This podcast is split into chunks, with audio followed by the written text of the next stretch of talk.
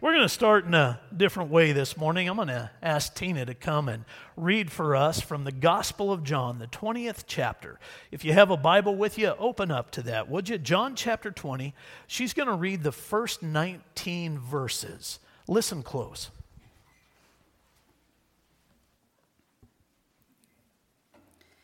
Now, on the first day of the week, now on the first day of the week, Mary Magdalene came to the tomb early while it was still dark and saw that the stone had been taken away from the tomb. So she ran and went to Simon Peter and the other disciple, the one whom Jesus loved, and said to them, They have taken the Lord out of the tomb, and we do not know where they have laid him.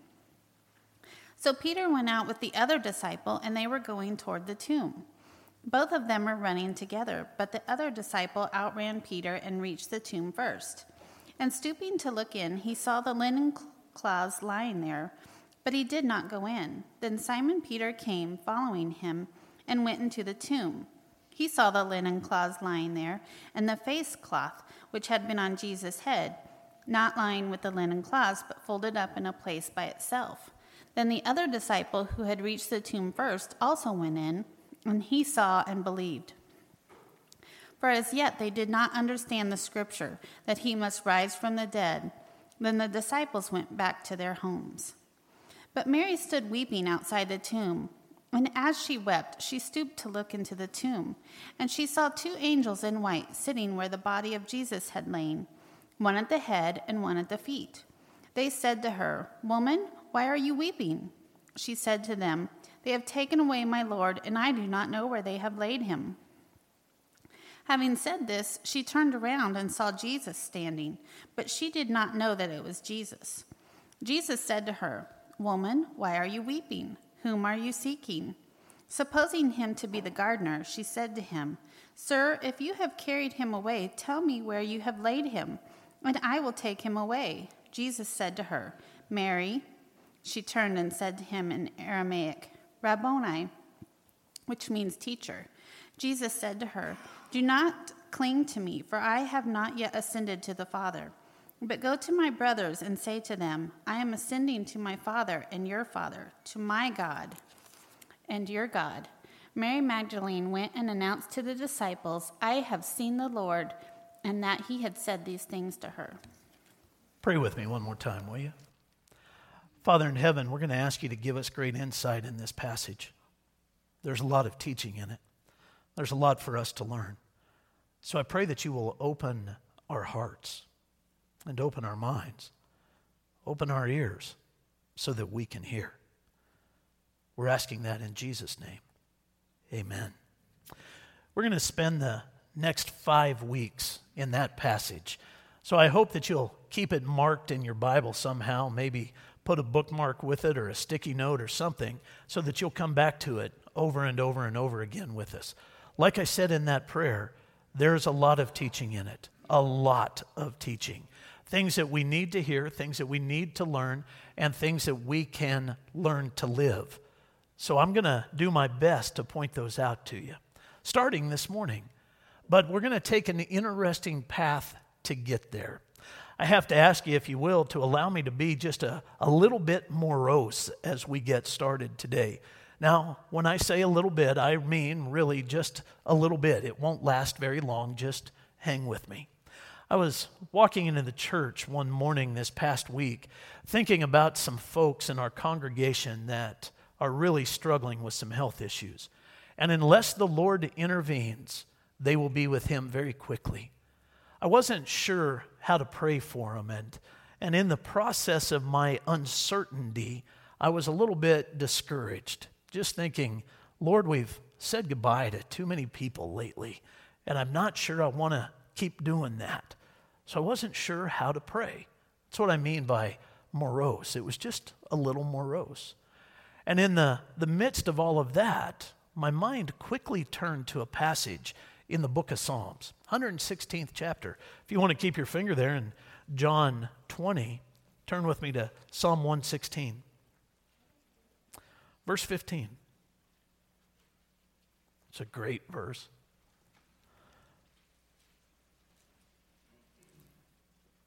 Precious in the sight of the Lord is the death of his saints. Now, I say that's a great verse, and I truly mean that is a great verse. But in order to get my head and my heart lined up on it, from time to time, I have to be fairly theological in order to do that. And this is what I mean by that. I have to think through it in these terms. The death of every saint is a public declaration that the atoning work of Jesus on the cross was successful. It was not in vain. The atoning work of Jesus Christ on the cross was successful. It was not in vain. And every time a believer dies, that declaration is made for everyone to see. I really like the way John Piper captures that idea. Take a look at this. The arrival of every saved saint in heaven is another trumpet tribute to the preciousness of Christ's life and death on this earth. And it is. It is. I picture it somewhat like this a believer dies, and Jesus meets them right away. And as soon as he does, he grabs them by the arm and takes them into the throne room of God, where his Father and our Father is sitting on the throne. And Jesus leads us up before that beautiful throne and turns to us and says, "Look Looking us right in the eye, we have been waiting for you. I know what it was like through your life and I know what it was like through your death. From this moment on, your joys will only increase. Your happiness will never disappear. Your worries are gone. Your pain is gone. Your struggles are gone. Welcome home. That's how I picture it. What a celebration. Precious in his sight are those who die in him. Yet, as much as I know that, and theologically I can find the alignment that I need for my head and my heart, there are still struggles with it. There's still difficulty with it. Maybe that's not true for you, but it is for me. So, as I was walking into the church thinking of the 116th Psalm and that verse that sits right in the middle of it, I decided to pull my Bible out and open up and just go back through the entire Psalm. And I am glad I did because it changed the course of the sermons for the next five weeks we had laid something out, myself and Beth and Raina, as we were looking at where we were headed coming into Easter. And in one fell swoop, I turned it all upside down and decided to go different directions because God took me into Psalm 116. And I want you to see why. So let's just read the entire psalm together. It doesn't take very long. Here we go. I love the Lord because he has heard my voice and my pleas for mercy because he inclined his ear to me. Therefore, I will call on him as long as I live. The snares of death encompassed me, the pangs of Sheol laid hold of me. I suffered distress and anguish. Then I called on the name of the Lord. O Lord, I pray, deliver my soul. Gracious is the Lord and righteous. Our God is merciful. The Lord preserves the simple. When I was brought low, he saved me. Return, O my soul, to your rest, for the Lord has dealt bountifully with you. For you have delivered my soul from death, my eyes from tears, my feet from stumbling. I will walk before the Lord in the land of the living, the psalmist says. I believed even when I spoke, I am greatly afflicted. I said in my alarm, All mankind are liars. What shall I render to the Lord for all his benefits to me? I will lift up the cup of salvation and call on the name of the Lord. I will pay my vows to the Lord in the presence of all his people. Precious in the sight of the Lord is the death of his saints. O Lord, I am your servant. I am your servant, the son of your maidservant. You have loosed my bonds. I will offer to you the sacrifice of thanksgiving and call on the name of the Lord. I will pay my vows to the Lord in the presence of all his people, in the courts of the house of the Lord, in your midst, O Jerusalem. Praise the Lord. What a personal psalm. Incredibly personal psalm. Look at how it starts. I love the Lord because he has heard my voice and my pleas for mercy. Now, from there, as you track your way through those few verses that we just read, you will discover that the psalmist uses the word I, me, my, or mine over 30 times. In just that psalm, just the words we read, only those words, 30 times I, me, my, mine. I love you, Lord, because of what you have done for me. Now, in order to get the perspective right, you have to understand what he's going through. During a time of peace and rest in his life, the psalmist came under attack from people that he believed to be his friends. And it was such an extreme attack that he didn't believe he was going to survive it. He didn't believe he was going to make it physically. He didn't believe he was going to make it.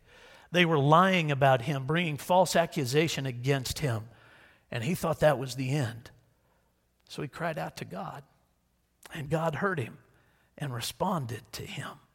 And he did so in wonderful, miraculous ways. So much that it changed the psalmist's perspective, it changed his vision. And in the, in the process of seeing what all of these people close to him were doing, he saw what God had done for him. That's the power of the psalm. That's the power of bringing it all together in such a personal way. And if everything works the way I am hoping it will this morning, I want to connect Psalm 116 to John chapter 20 and bring out some teaching from both of them so that we can put it all together and see what God has done for us. And like I say, if it all works, so hopefully you're, you're praying along with me that it will that our eyes are opened and our hearts are opened so that we can see something that will change our perspective. In order to do that, we have to start with the faith struggle that the psalmist was going through. It is palatable if you were looking for it. It starts in verse 10. Well, it actually starts begin before that, but it kind of comes to a head in verse 10. Listen to what he writes. I believed even when I spoke, I am greatly afflicted. I said in my alarm, All mankind are liars. Have you ever believed when you were greatly afflicted? Now, think about the depth of that statement.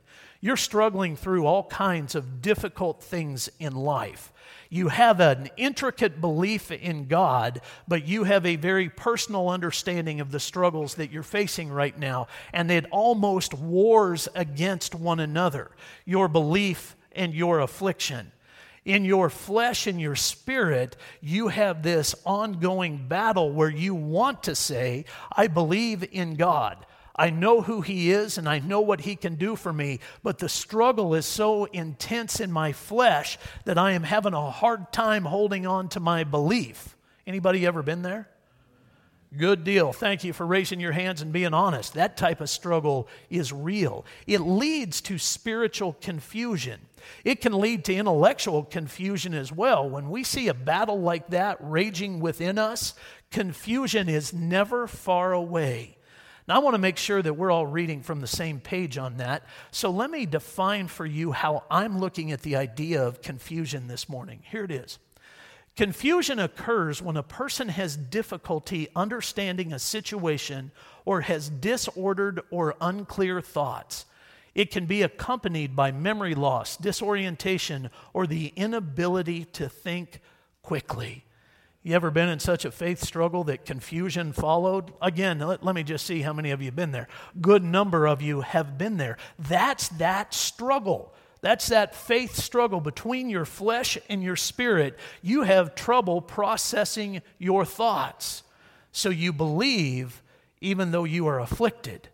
You believe even though the struggle is so real. It's tough. It is tough. The disciples were in that same boat. In John chapter 20, they were in the same exact situation. Let's go back there so you can see it. Verse 1 Listen close for the struggle. Now, on the first day of the week, Mary Magdalene came to the tomb early while it was still dark and saw that the stone had been taken away from the tomb. So she ran and went to Simon Peter and the other disciple, the one whom Jesus loved, and said to them, They have taken the Lord out of the tomb, and we do not know where they have laid him. So Peter went out with the other disciple, and they were going toward the tomb. Both both of them were running together, but the other disciple outran Peter and reached the tomb first. And stooping to look in, he saw the linen cloths lying there, but he did not go in. Then Simon Peter came following him and went into the tomb. He saw the linen cloths lying there and the face cloth which had been on Jesus' head, not lying with the linen cloths, but folded up in a place by itself. Then the other disciple who had reached the tomb first also went in, and he saw and believed. For as yet they did not understand the scripture that he must rise from the dead. Then the disciples went back to their homes. There's some confusion going on. The disciples had heard that Jesus was going to rise from the dead. They knew of the resurrection, they knew of it from him. So they were fully aware that this was going to happen. But when it did, they were unprepared. There was a faith struggle going on that had led to confusion. It began with something as simple as Mary bringing the word to them. Because up to this point, major spiritual revelation seldom, if ever, came through women. Now, it may very well have come through women, but it was not accepted from women. So, when Mary is the one bringing to them this news of the resurrection, it was confounding. At best, it was confounding because the rabbis used to say things like this It is better for the words of the law to be burned than be delivered by a woman. So, a woman comes with this announcement and they don't know what to do with it. Well, what they should have done was look for one of the great winks of God because God was on the move doing something really amazing. He was leveling the playing field and showing all of mankind that there's no separation, there is no class system, there is nothing to separate women from men. And He wanted to make sure that when He came out of the grave, He came out swinging, not only with victory over our sin, but victory over that separation. So that's why women received that message first.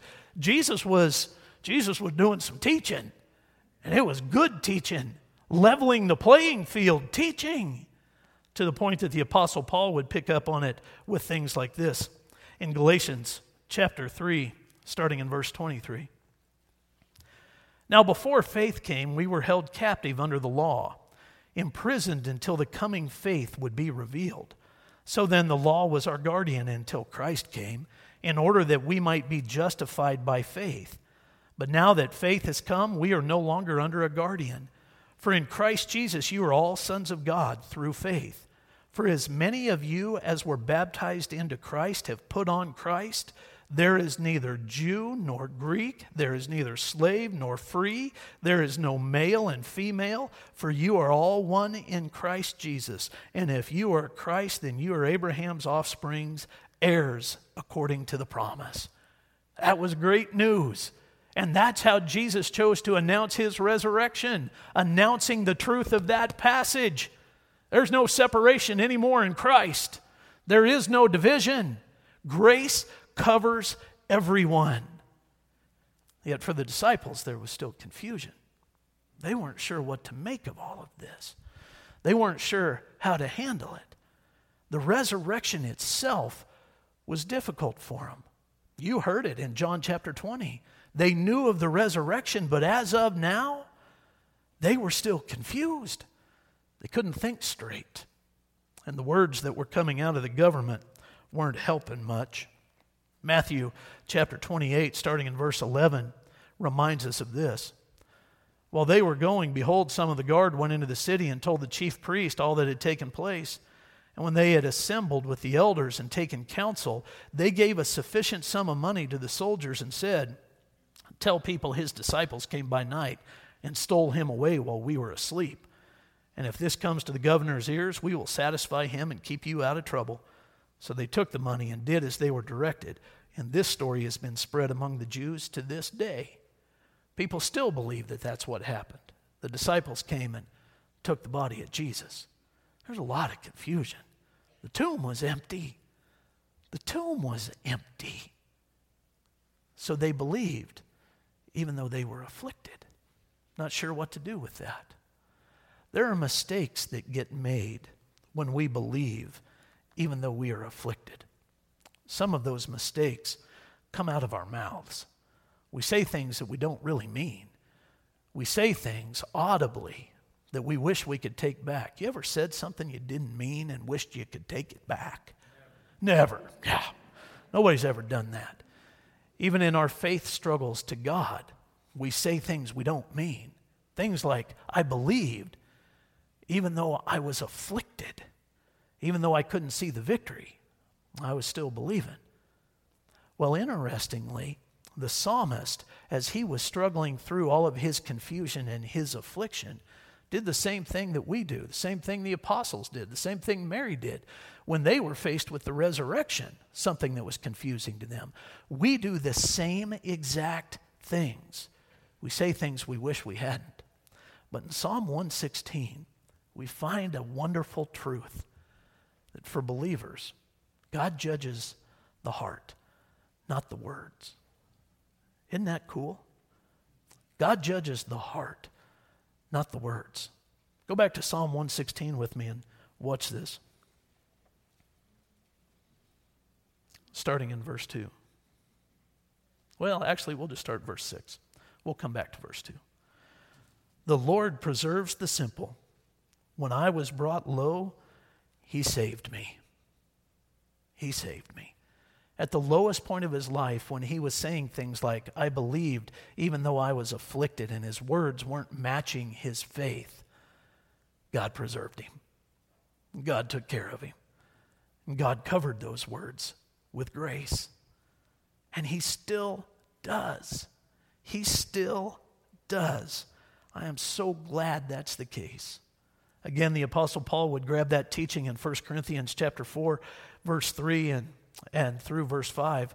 He writes this, "But with me it is a very small thing that I should be judged by you or by any human court. In fact, I do not even judge myself, for I am not aware of anything against myself, but I am not thereby acquitted. It is the Lord who judges me." Therefore, do not pronounce judgment before the time, before the Lord comes, who will bring to light the things now hidden in darkness and will disclose the purposes of the heart. Then each one will receive his commendation from God. So when you see people that are afflicted and their faith is wrestling, and you can actually tangibly, physically, visibly see that wrestling match, you be careful with your judgment because it's only God's that matters. And God looks at the heart of his children. And he knows that sometimes we make mistakes and sometimes we say the wrong things. And God says, I have a grace for that for those that believe. And he pours it out on us. And whew, whew, that just thrills my heart. Because sometimes when I believe, even though I'm afflicted, like the psalmist, I say some things that I wish I hadn't, even before God. I say some things I wish I hadn't. And God says, I'm looking at your heart, Phil. I'm not listening so close here. I'm looking at your heart. And God says, I got this. And He preserves the simple by helping us through those moments. That's what He did for the psalmist. That's what God did. When we see the psalmist response to his affliction, we have to look at God's response to the psalmist. And it is so plain to us in Psalm 116 if we will look for it. Verse 2 Because he inclined his ear to me, therefore I will call on him as long as I live. The snares of death encompassed me, the pangs of Sheol lay hold of me. I suffered distress and anguish, then I called on the name of the Lord. O Lord, I pray, deliver my soul. Gracious is the Lord and righteous. Our God is merciful. The Lord preserves the simple. When I was brought low, he saved me. Return, O my soul, to your rest, for the Lord has dealt bountifully with you. For you have delivered my soul from death, my eyes from tears, my feet from stumbling. I will walk before the Lord in the land of the living. That's the psalmist helping us understand God's response to him. When things looked so terrible, so hard, so difficult, God inclined his ear to the psalmist. Do you know what that means? To incline your ear to someone means to dial in and pay attention to what they're saying.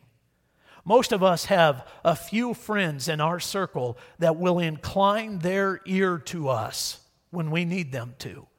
And to incline your ear to another person says, I am listening and I want to give to you exactly what you need. If that is nothing more than my ear, I will give it to you. If you need something more than that and I can provide it, I will. To incline your ear to someone is to lean forward in the midst of the conversation, make direct eye contact with them, and hear what they're saying. To be that close to them that you're willing to do whatever needs to be done to help them through this situation. For the psalmist, God inclined his ear to him to the point that he could say, I will walk with the Lord in the land of the living. It's all right.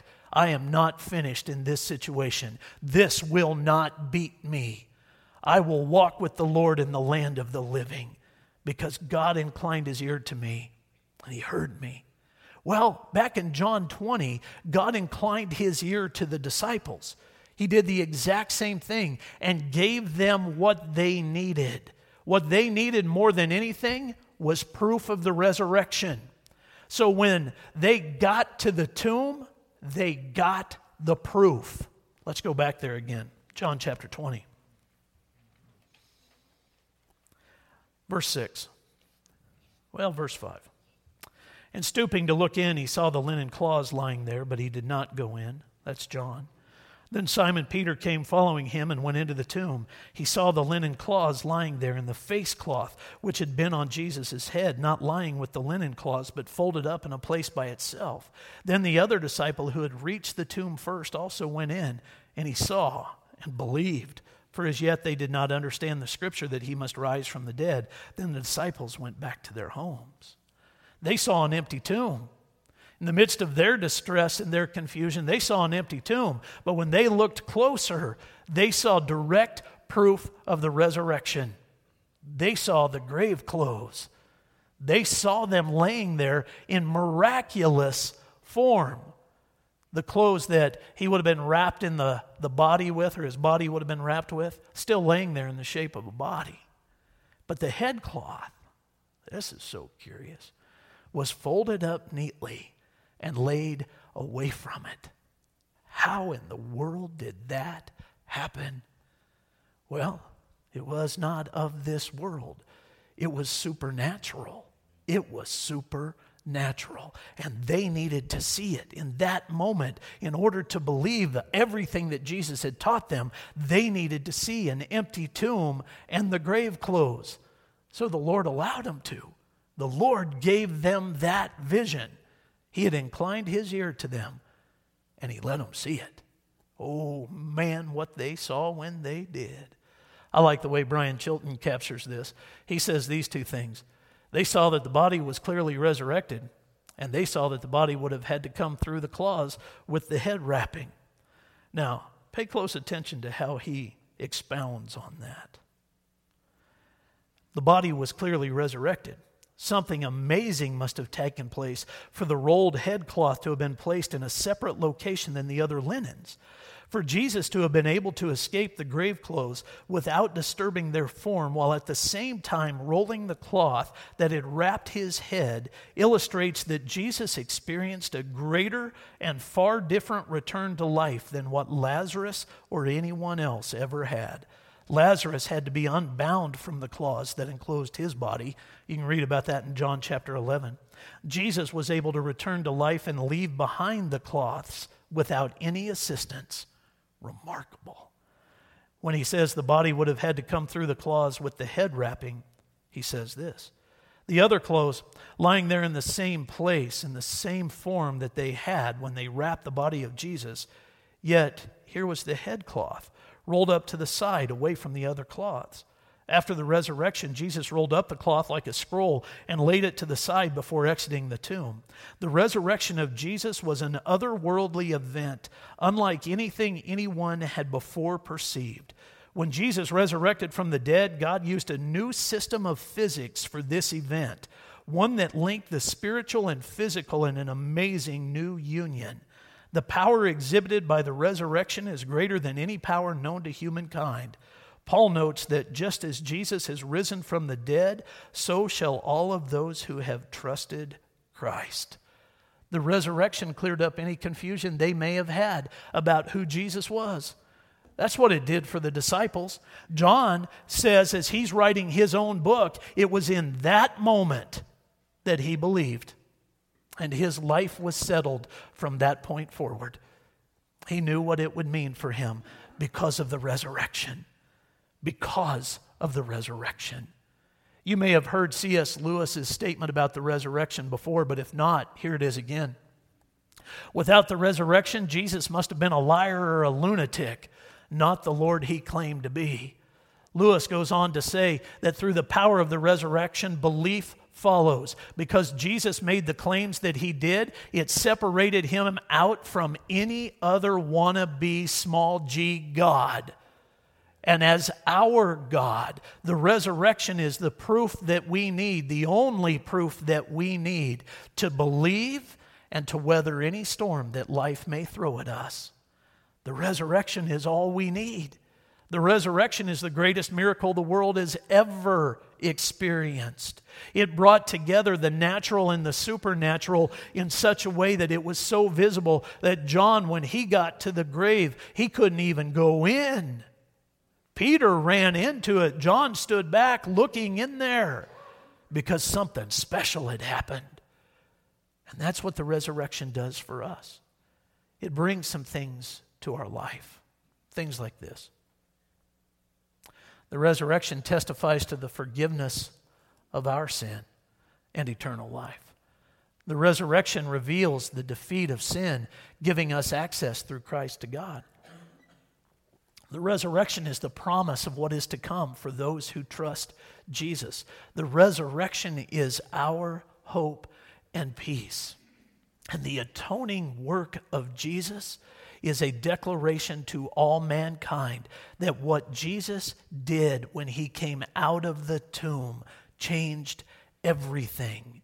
It was successful, it was not in vain. His death was not in vain because of the resurrection. And your life, listen, your life, pay close attention, your life as a believer in Jesus is not in vain because of the resurrection. And no matter what we face, because of that one event, eternity is settled for us. Isn't that great news? Isn't that great news? Clears up any confusion we might ever have. No matter what we deal with, the resurrection clears up any confusion we might ever have. So that leaves this question What do we do in light of that?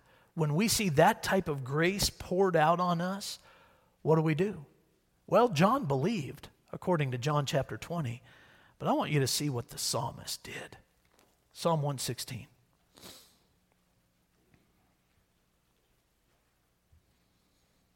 Verse 12, he was asking the same question What do I do now? Sounds like this What shall I render to the Lord for all his benefits to me? I will lift up the cup of salvation and call on the name of the Lord.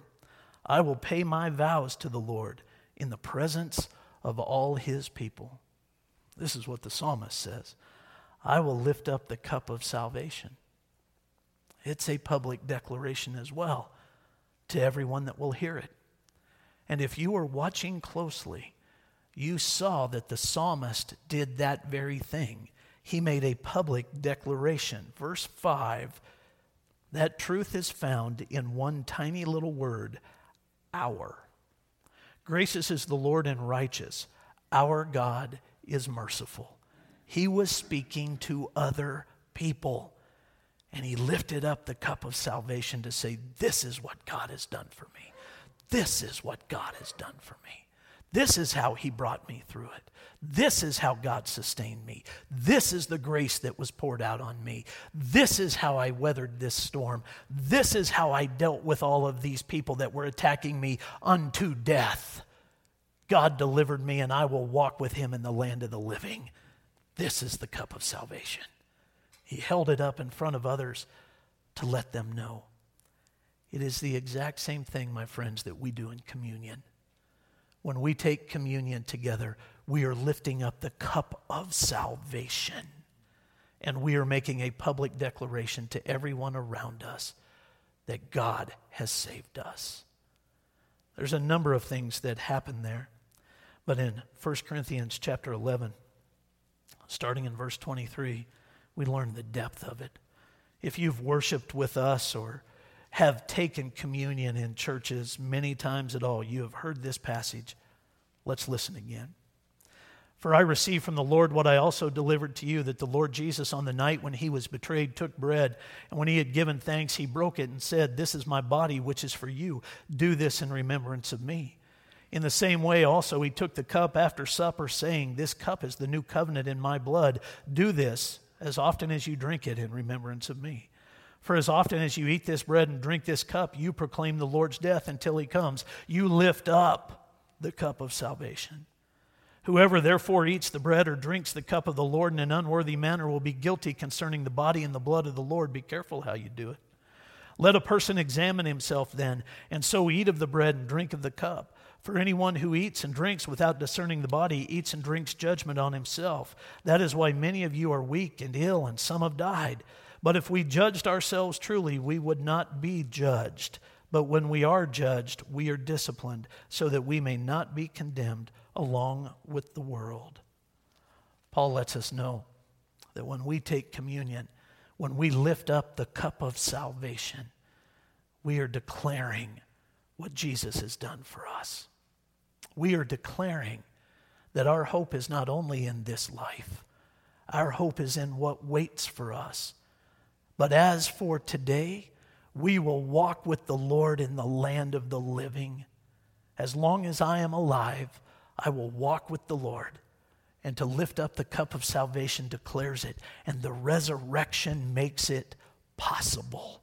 The resurrection brings it together. Without the resurrection, there is no declaration. Without the resurrection, there is no hope. But when the supernatural came together with the natural to show us an empty tomb and the grave cloths laid out the way they were and the headcloth rolled up on its own and set over to the side, everything changed. Everything changed for all mankind and for each of us individually. Greatest miracle ever because it deals with our confusion. What do we believe about God? That he rose from the grave. What do we believe about Jesus? That he's the only one that ever has. What do we believe about God? That he loved me enough to do that for me.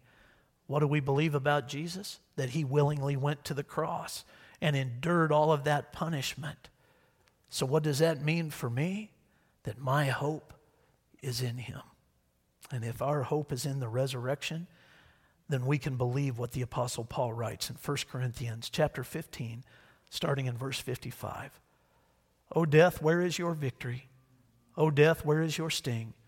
The sting of death is sin, and the power of sin is the law. But thanks be to God who gives us the victory through our Lord Jesus Christ. The victory is ours.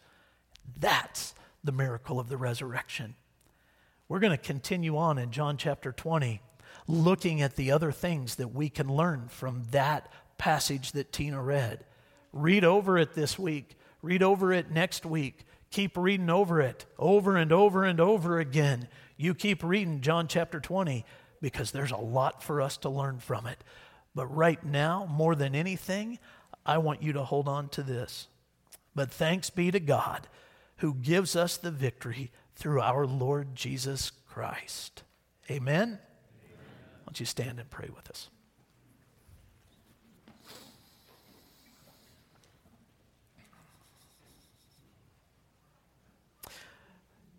Father, it's remarkable to me how rapidly you can move us from the morose to the celebratory. The resurrection does that for us. It's remarkable to me how we could look at something so daunting, something like death. The world sees it as an end. We see it as not even a beginning, just a part of our story with you. It's that moment where we get to see you face to face. The Bible promises it, but the Bible only promises it because you did. And so, Lord, thank you for your word. Thank you for your promises. And thank you for what they mean to us. Our hope is in you. In just a few moments, we will lift up the cup of salvation. Help us remember what that means. And for those that have yet to accept that, I pray that they'll pick up your gift today. I pray that they'll walk it all the way through to the baptistry. I pray that they will declare that from this point forward, they will walk with you in the land of the living until such a time that they see you face to face. And even then, the declaration will continue.